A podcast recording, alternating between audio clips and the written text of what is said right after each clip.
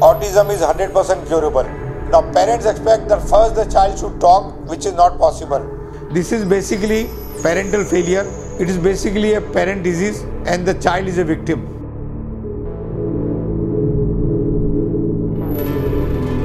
Now, let's understand what is autism.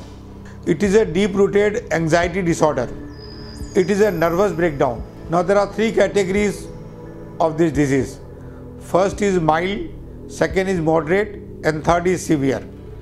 Mild and moderate are 100% curable.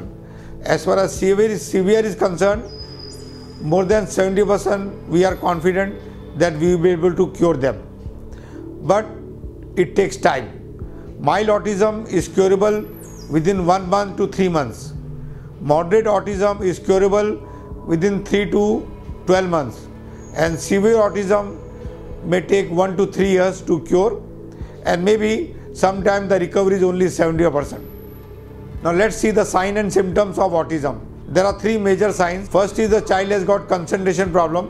Second is the child do not make eye contacts. And the third is that child is not able to talk. Now, let's see the myths around the world. First myth is that it is non-curable. Second myth is that it is a neurological disorder. And third myth is it's a brain disorder. Now, all these are myths. There is no truth in any of these three things. This is basically parental failure. It is basically a parent disease, and the child is a victim. We have developed a very special test.